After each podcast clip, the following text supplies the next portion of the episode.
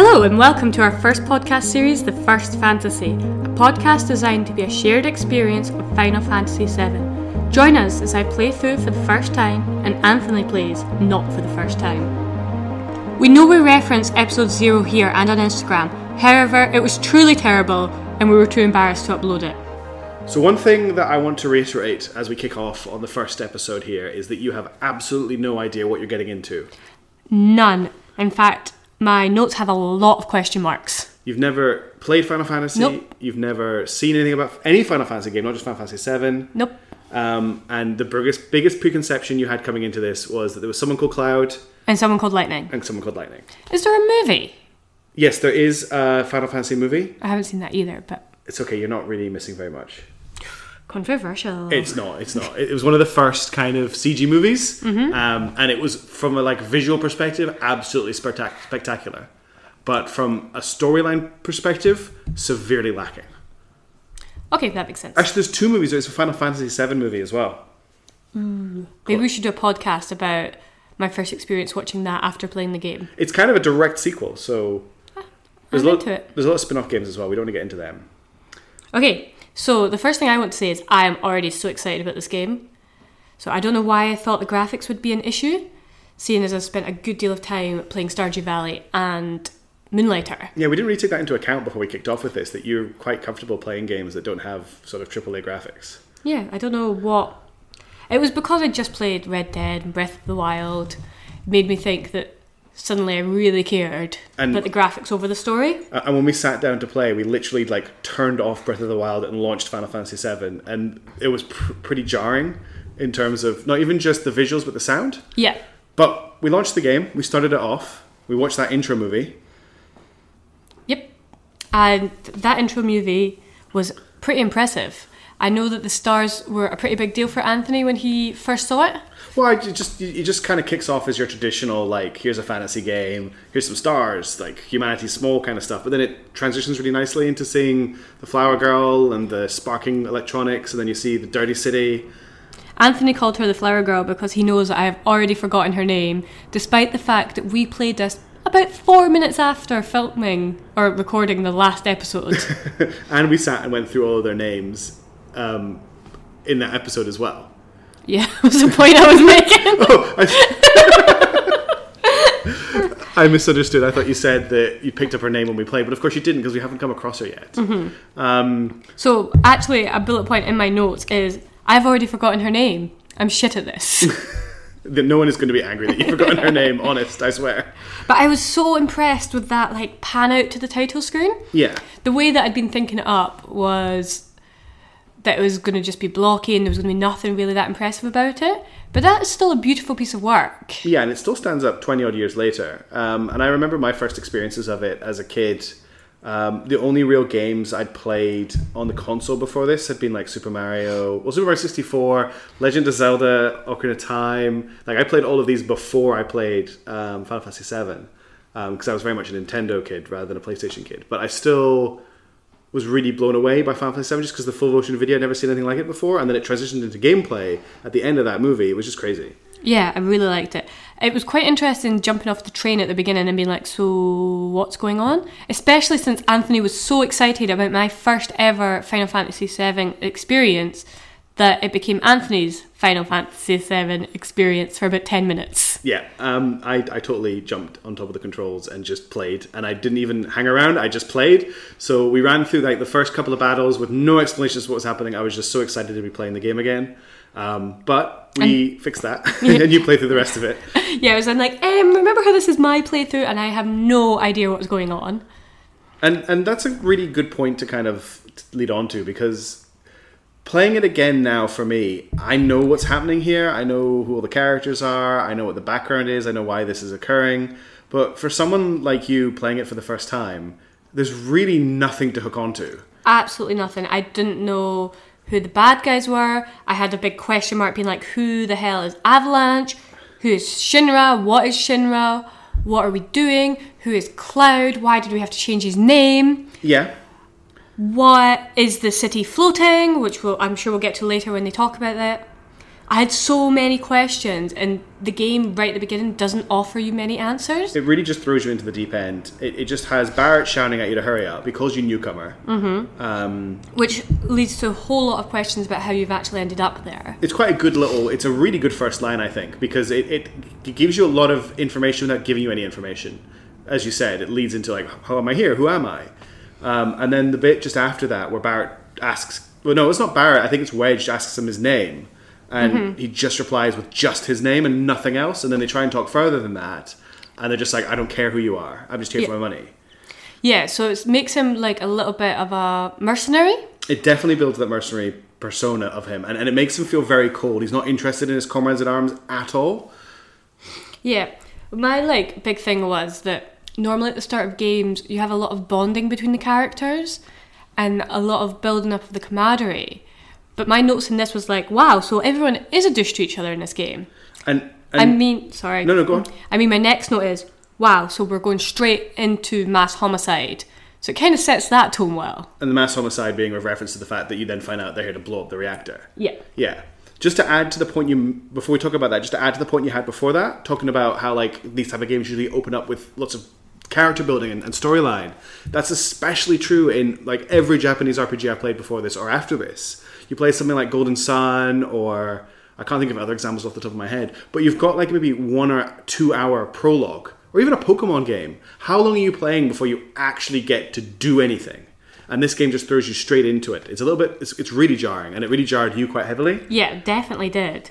I was very confused. We played for maybe 45 minutes, and it's only towards the end of the 45 minutes that it really started backfilling just a bit. I still don't have most of my questions answered. No, you've, yeah, there's there's not much backstory given, even even for quite a while. So, anyway, we go to blow up the reactor, and Barrett becomes part of your party. Yeah, And the big note I had about that, that was when you need Barrett, he just kind of appears out of your butt. yeah, Which I merges with you. appreciate. and and you're gonna like it even more because you usually walk around with three people in your party, so they will both merge out of your butt whenever they need to like have a conversation with you. So it was kind of after uh, Barrett becomes part of your party that I did my first battle sequence, and which was great because I accidentally punched Barrett in the face about three times before I realised what I was supposed to do with the 2D cursor. Yeah, on the 3D the 3D plane to try and pick your pick your battle target. Yeah. Um, and I, I'm- wasn't really explaining anything because I kind of wanted to see how you're picking it up. Which was not well. but you, you did click with it quite quickly. Um, just speaking about battles, one thing that I again kind of missed the first three ti four times I played through the intro of this game is if you check the names of the enemies that you're fighting here, especially outside in the station area, they're MPs and they're guard dogs. So it, it's it, there's a lot of like storytelling going on that's not in your face um, because the people you're fighting aren't expecting someone to come and attack this place. They're just the guards. They're not like soldiers, and I'm using soldiers in lowercase for people who've played the game, um, or like big robots or anything like that. It's just some dudes working the night shift, and then these crazy terrorists show up, and they are terrorists. Let's face it. They're blowing up a reactor, you're a terrorist. Um, although Barrett does wax lyrical for quite a lot of time about why he thinks this is a good idea. Yeah. So they did the whole like the earth is dying thing, which makes it more of a like freedom fighter pro earth movement. However, you're still doing something that's going to murder many people. Yeah, I don't know how you could control the explosion from a reactor in any way to stop it killing people. That's And that's yeah. that, that's kind of glossed over, at least in this part of, of, of the, the start of the game. So when I continued going on and doing the battling, one of the things I really liked was the limit break animations. Mm-hmm. Just the animation for those bits were really good. I kind of got Dragon Ball Z vibes with Barrett's big flame gun situation. It's Going it, on. It, it definitely makes the battles stand out a little bit from just kind of like I hit you, you hit me, especially at the start of the game when you haven't really got a lot going on. Um, and yeah, you kind of pick the battles up quite quickly after that, moving forward through the through the reactor. Yeah, definitely. So when we got to the reactor, Cloud is overcome by this red mist thing that tells him that this is not what he seems and it's just it's not just a reactor. To which I wrote in my notes, why do I have no idea what's going on? What the hell is this red mist thing? I'm so confused. and and it, and and the the really c- cool thing about that or interesting about that is Barrett is kind of just as confused as to why Cloud's wigging out. Um, I'm pretty sure that he doesn't hear what Cloud sees or Cloud doesn't say it, but there's definitely a moment in the game where Barrett's just like, like, do, do you want to plant the bomb? That's what we're here for, right? Um, which, And then Cloud is like, yeah, all right. And doesn't act on a voice from the ether Yeah. telling him this is a terrible idea. he kind of just brushes off the voice voice from his head. Um, and and I also quite like that. Like someone else notices that a character is having a weird moment like that. It's not just kind of like a totally internal. He, he kind of wigs out, and you can he emotes that he's he's not quite right as well. Yeah. Um, and I also just, just like the whole like let's plant a bomb in this reactor. Neither Cloud nor Barrett question it at all. No. Like it just gets done. It kind of doesn't say great things about their character, but also kind of says that they will be good characters to play. Yeah, they're men of action. They get stuff Yeah. done, and and maybe you can infer that you know like things are really desperate, and that's why they're they're going to these lengths. Well, if you think about how the city looks right at the beginning, it doesn't look great. No, So you see that pan out from the flower girl, whose name, by the way, I might never remember. And the city doesn't look that exciting. And once you've planted the reactor and you're running about, the city still looks quite abandoned. It's it's it's not a nice place to live, and they make no attempts to to show you that there is another side to it. There's a big building in the middle. There's all these districts out from it, and they all look dirty and they all look disgusting. And then you find out later that that's even that's supposed to be the nice part of the city. Yeah. Um, So anyway, we plant a reactor, and then you have ten minutes to get out of the reactor building before it blows up. So I stopped to save Jesse. Before that, though, you fought the boss. Oh yes, the boss. So Anthony actually saved me a little bit there and told me that there was a bit of a mistranslation. So instead of attacking when the tail is up, like it tells you to, you do not attack while the tail is up. And, and it's quite interesting because they fix a lot of typos in this version of the game that we're playing, but they don't fix that one, which is probably the most famous one. Um, is is Barrett saying "attack while the tail is up!" exclamation mark. It'll counterattack with its tail laser, and it's that exclamation mark that definitely makes it doesn't read very well. No, I definitely read it as attack while the tail is up, and I did it the first time before Anthony was like, um, maybe think about doing it a different way, very diplomatically. And, and then there's the bit after it where Barrett just kind of pulls a gun out of the guts. Yes, I love that whole thing because he then puts the gun on, and I just like this whole image of him ripping his gun off and pulling a gun from the corpse of an enemy and smashing it on his arm. And it just works. Like it, he's got all the bits he needs to make it work. It, it fits on. He's got the ammo for it. I would actually be super keen to see that as a movie. That someone- would be a great scene. What I'm going to do, maybe as a bonus episode, is get Abby to watch the remake trailer that kind of covers this part of the game. Because they're going to do it as an episodic game, the remake, and they're turning it into like an action game rather than a turn based strategy game. And it kind of covers everything you've just done, just this one trailer. And we maybe do some reactions to that as well. Because that'll cover stuff like that. And I think you might find it. I- I'm really interested what take you take to that as well. But we'll leave it until we've maybe finished the first chapter of this game. Yep, sounds excellent. Um, so you beat the boss, you ripped Yep. off its gun, and you you started to get out. Yeah. So you get 10 minutes to get out. I stopped to save Jesse on the way because I am a hero. And I then spent about five of my 10 minutes trying to get up that damn stair. yeah, the the ladder at the the end of the section where Jesse is that just nobody can get onto. Um, you had a lot of fun. I think Cloud got shouted out a bit. I don't know if fun is the operative word I would have used. Um, I then come out and tell Flower Girl to run. After the the reactor explodes at this point, Yes. and we get a nice shot of it exploding across the city, and then you all escape from that fiery room, do the commander rolls and stuff, split up, and then you hit the flower girl. Yes.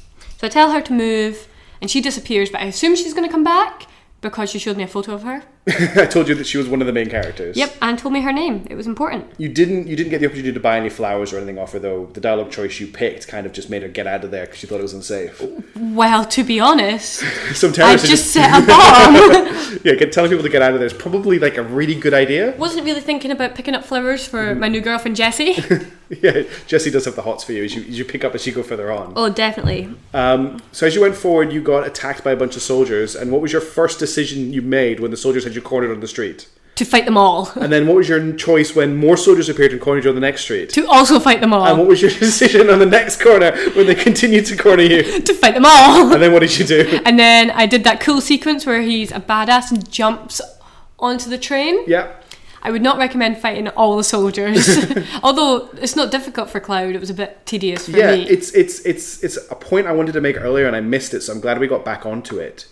All of the enemies in this section of the game, bar the boss, um, the Scorpion Robo Dude, whose name I can't remember, were absolutely trivial for Cloud, and Barrett was only doing about half the damage that Cloud was doing. So it definitely says again, it's that kind of there's a bit of storytelling here that's not like verbalized. It's showing you that Cloud can just walk like whatever Cloud's backstory or his history is. He's a bad enough dude that he can he can come in here and just just like nothing is is an issue for him at all to deal with. I'm glad that we're putting it out there for the whole of the internet. You saying a bad enough dude.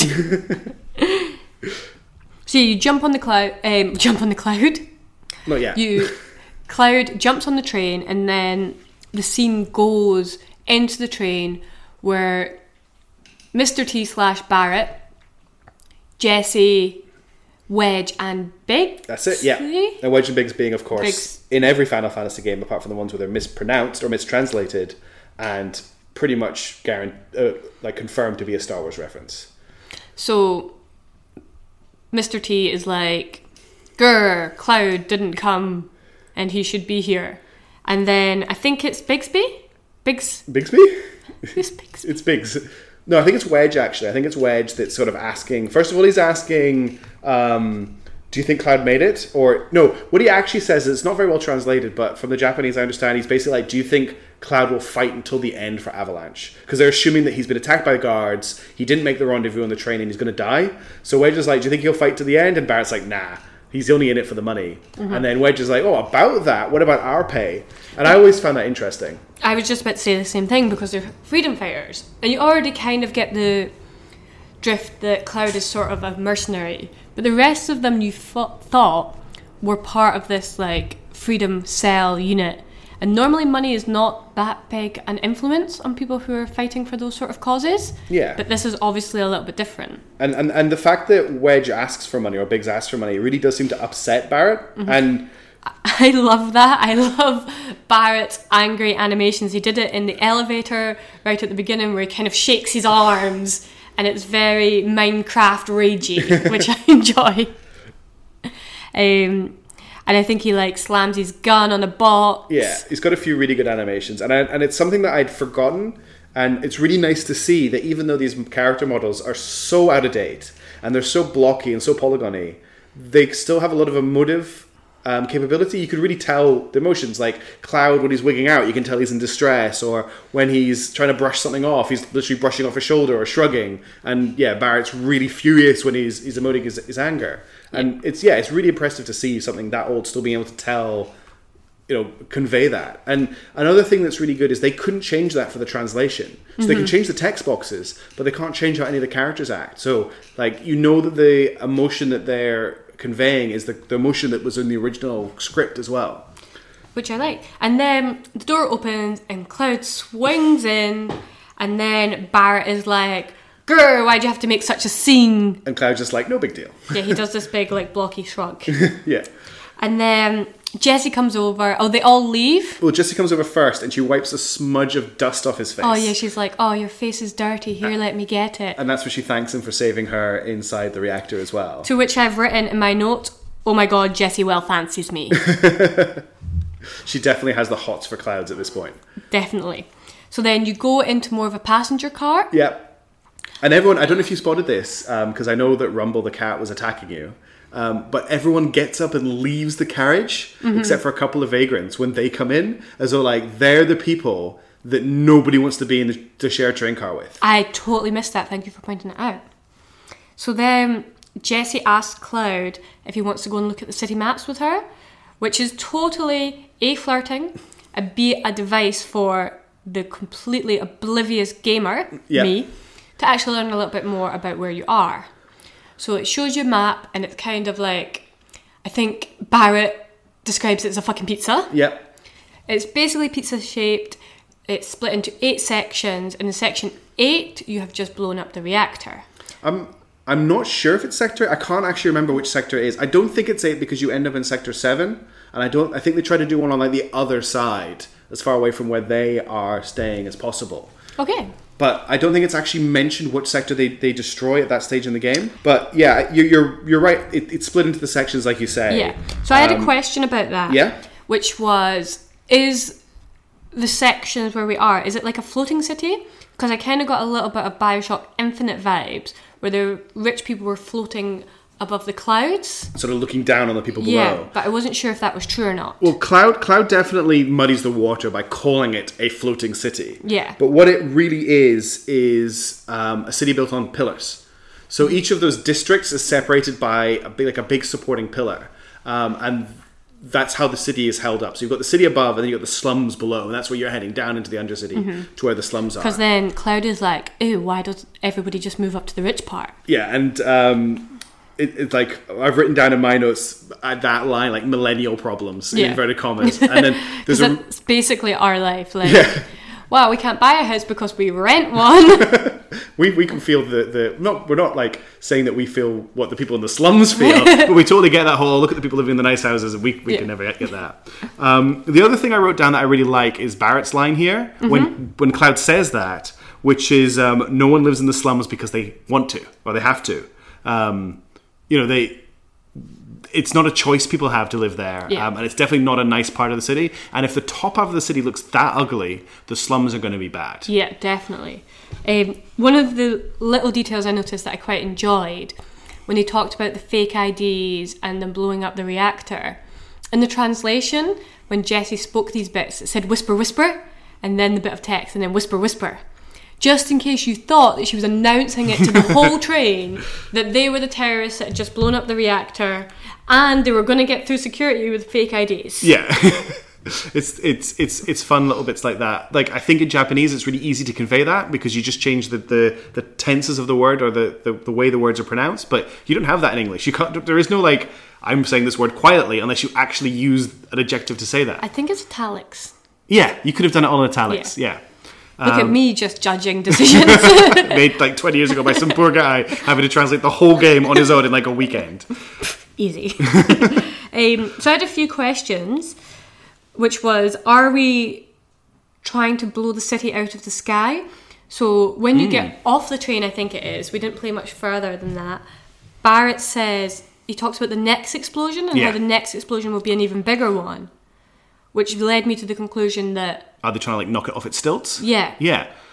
You'll find out. I'm not going to say anything either way. it's frustrating. but but it's but it's a I think that's a really good um like line of thought especially especially if at that point you thought it was a floating city because it because it isn't clear I mean it took me a couple of like a little while of playing to really get a good idea of how the city's laid out and if you think it's a floating city and they've blown up a reactor surely those reactors are involved in keeping it up in the air um there's definitely a he's definitely got a plan to do a lot of damage. Um, and it looks like a quite a small crew of guys. You've got biggs wedge jesse barrett and cloud. And cloud seems to have been brought on probably as muscle. Yeah, and he has literally just arrived.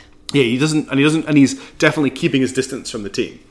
Yeah, so we pretty much saved after that. yeah we got off got off the train in the sector 7 slums and went to the safe point by the support pillar. So we haven't actually entered sector 7 fully yet No. um, that's going to be our next chapter we're probably going to do uh, definitely like seventh heaven sector 7 slums and then we'll see how far we get after that i don't want to do too much in each each sit down because Yeah. there's a lot of content to take over So we were thinking when we were originally planning this that we would film or we would record, sorry, a pod roughly every 45 minutes to an hour of gameplay. yeah no sorry i didn't mean to interrupt So it might be that one hour of gameplay, if it's really meaty, might take two episodes. But we are only going to play for an hour or so without stopping. So then we have time to gather our notes, gather our thoughts, and we don't look at each other's notes Yeah. before we actually sit down to record this. So each other's reactions are new to us, yeah which is quite interesting. It's interesting the different things that we've picked up. Yeah, and it's it's I'm actually picking up more than I thought I would already, even though I've already played it several times. Just looking at it from like maybe an older perspective or a different perspective, and seeing it through your eyes as well, um, because definitely that whole confusion at the start of the game, I never really realized it would be so big. But yeah, they're throwing words like Shinra, Mako, um, I don't know if they- Avalanche. yeah, avalanche. Soldier, because that was uh, we did. I did make sure that Abby saw that that Cloud's name before you name him in the menu is ex soldier in all caps. Um, but yeah, the, the, the next chapter should be really interesting because you're gonna get a big info dump, And I have so many questions, And so I'm excited. and hopefully they'll get answered. Okay, so I'm going to go and play it now. And I want to sit and watch. Great, so thank you for listening, and please be nice to us, internet. Thank you for joining us this week. For updates, follow us on Instagram at We're Abby and Anthony, on Twitter at Abby and Anthony, and if you fancy buying us a coffee, at patreon.com slash Abby and Anthony.